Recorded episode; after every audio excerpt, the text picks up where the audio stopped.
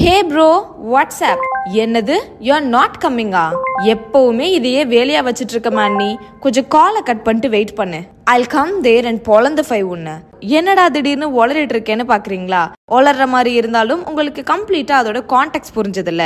அதுதான் தங்கிலீஷோட மேஜிக் தங்கிலீஷ்னா என்னன்னு கேக்குறவங்களுக்கு தமிழ் மற்றும் ஆங்கிலத்தோட ஒரு ஸ்மூத்தான கலப்புல உருவான ஃபன் அண்ட் ஹைபிரிட் மொழி தான் தங்கிலீஷ். தமிழ தாய்மொழியா கொண்ட நாமளும் இங்கிலீஷ் மட்டுமே தெரிஞ்ச பிற மாநிலவத்தர்களும் நாம தேவைக்கு ஏற்ப மொழி பரிமாணத்தை மாத்திக்கிட்டோம். இன்னைக்கு ஸ்டைலிஷா தங்கிலீஷ்னு பெயர் கொண்ட இந்த மொழி நைன்டீன் செவன்டி டூல தமிழிஷ்னும் நைன்டீன் நைன்டி நைன்ல டாங்கிலிஷ்னும் பல்வேறு பெயர்களால அழைக்கப்பட்டுச்சு. இன்னைக்கு தங்கிலீஷோட பிறப்பிடம் தமிழ்நாட்டோட செல்லக்குட்டியான சென்னை தான். காரணம் சென்னையோட மக்கள் தொகை பல்வேறு மக்களை சார்ந்தது. அதனால ஆங்கிலம் தான் முக்கிய பங்கு வகிக்குது. இன்னைக்கு மொபைல் போன் யூசேஜ் பெருகி வந்ததுனால நம்மளோட எவ்ரிடே கம்யூனிகேஷனை தங்கிலீஷ்ல ஆரம்பிச்சு தங்கிலீஷ்ல தான் முடிக்கிறோம். சுத்தமான இங்கிலீஷ்லயே க்ளோஸ் ஃப்ரெண்ட்ஸ் அண்ட் ஃபேமிலி கிட்ட பேசினா ஒரு நெருக்கம் இருக்காது. தங்கிலீஷ் தான் ஃபார்மல் கம்யூனிகேஷனை கேஷுவலா மாத்துறதுக்கான நம்மளோட ஒரு வழி. சரி தங்கிலீஷ்னா தமிழ இங்கிலீஷ்ல டைப் பண்ணி பேசிக்கிறது மட்டும் தானா கிடையாது. நாம தமிழ்ல கன்வின்சிங்கா ஏஸ்தட்டிக்கா ஆங்கில கலப்பு வர்றதுமே தங்கிலீஷ்னு தான் சொல்லப்படுது.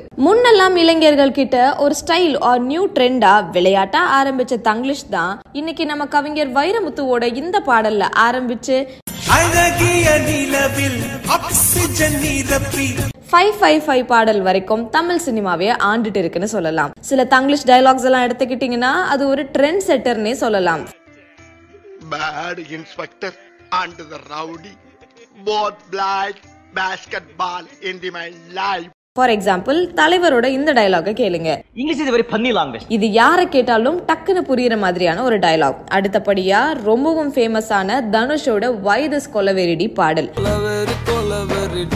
அது நார்மல் தமிழ்ல இருக்கிறத விட தங்கிலீஷ்ல இருக்கிறதுனால உலகம் முழுக்க இருக்கிற கொஞ்சம் கொஞ்சம் தமிழ் தெரிஞ்ச பீப்புள் கிட்ட கூட போய் ரீச் ஆனதுனால தான் அது இவ்ளோ பெரிய ஹிட் இன்னைக்கு. அடுத்தபடியா தங்கிலீஷோட ரீச் நம்ம தமிழ் விளம்பரங்கள்லயும் நம்ம அதிகப்படியா பார்க்க முடியுது. சர்வதேச ஸ்டாண்டர்ட்ஸை மெயின்டைன் பண்றதுக்காக ஆங்கிலத்தையே அவங்க அதிக அளவு பயன்படுத்தினாலும் இப்போ ஆடியன்ஸ்க்காக அதை ரீஜனலைஸ் பண்றதுல நிறைய தங்கிலீஷ் வேர்ட்ஸை பார்க்க முடியுது. எடுத்துக்காட்டா உங்க டூத் பேஸ்ட்ல உப்பு இருக்கான்னு ஆரம்பிச்சு இந்த மாதிரி சில விளம்பரங்களையும் நீங்க பார்க்கலாம். அடுத்ததா தங்கிலீஷ்ல வர ஃபன் ஃபன்னியான வேர்ட்ஸ்ல ஒன்று மட்டும் உங்களுக்கு நான் சொல்றேன். சமாளிஃபிகேஷன் அப்படிங்கிற வார்த்தையை நிறைய விளம்பரங்கள்ல பார்த்திருப்பீங்க. உங்க ஃப்ரெண்ட்ஸ் கிட்ட நீங்களே கூட யூஸ் பண்ணியிருக்கலாம். ஃபார் எக்ஸாம்பிள் டேய் மச்சான் எப்படிடா டிஎல் கிட்ட மாட்டாம தப்பிச்சுக்கிட்டே வர? அப்படிங்கிற கேள்விக்கு அதெல்லாம் அப்படிதான். சமாளிஃபிகேஷன்லாம் எனக்கு கை வந்த கலை அப்படின்னு காலரை தூக்கிட்டு சொல்லும் போது இதையே நீங்க ஆங்கிலத்துல இமேஜின் பண்ணி பாருங்க. That is how it is I manage somehow அப்படின்னு சொல்லும் போது இதுல ஒரு சேட்டையான எலிமெண்டே மிஸ் ஆகுது. அடுத்தபடியா இந்த மொழி கலவை அப்படிங்கிறது தமிழுக்கு மட்டும் தானான்னு கேட்டா கிடையாது. ஹிந்தியும் ஆங்கிலமும் கலந்தா அது ஹிங்கிலீஷ் அப்படின்னும் குளோபல் லெவல் ஸ்டார்ட் அப்ஸ் எல்லாம் இந்தியாவை டார்கெட் பண்ணும்போது அவங்க ப்ராடக்ட்ஸை லோக்கல் கல்ச்சர்ஸ்க்கு ஏற்றவாறு ரீஜனலைஸ் அண்ட் சென்டிசைஸ் பண்ணுவாங்களாம். ஹிந்தி ஆங்கிலம் கன்னடம் மற்றும் தமிழ் மட்டும் அல்லாம இங்கிலீஷ் ஆப்ஷனையும் சேர்த்தே கூட கூகுள் பே ப்ரொவைட் பண்றாங்க அவங்க யூசர்ஸ்க்கு அதுவே ஸ்விக்கியை எடுத்துக்கிட்டீங்கன்னா பயங்கர ஃபன் அண்ட் கிரியேட்டிவா தங்கிலீஷ் நோட்டிபிகேஷன்ல அவங்களோட ஆடியன்ஸை எங்கேஜ்டா வச்சுக்கிறாங்க.